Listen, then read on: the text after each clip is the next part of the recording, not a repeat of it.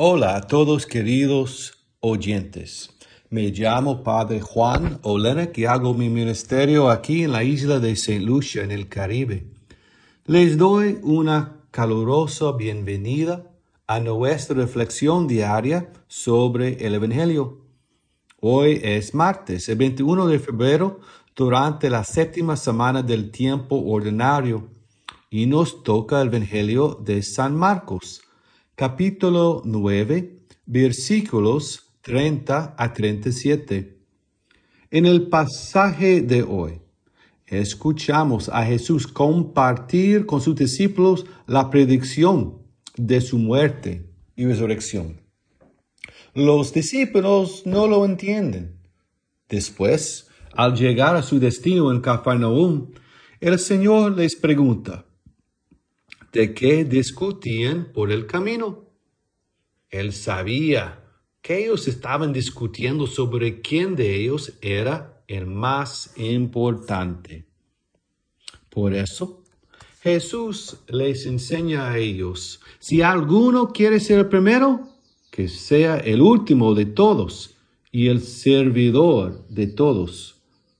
Y después, al tomar un niño lo puso en medio de ellos, lo abrazó y les dijo, el que reciba en mi nombre a uno de estos niños, a mí me recibe. Mañana celebramos el miércoles de ceniza, el comienzo de la cuaresma en la iglesia.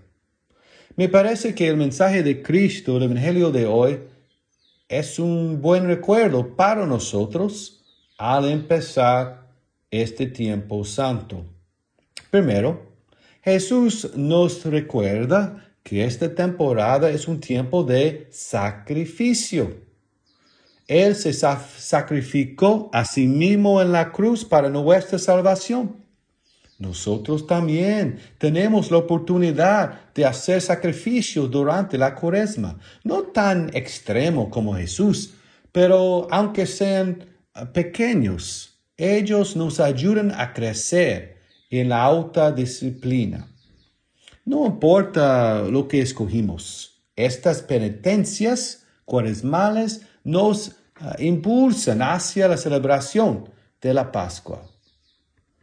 Segundo, Jesús nos recuerda que este tiempo cuaresmal es tiempo de disminuirse, de crecer y la virtud de la humildad.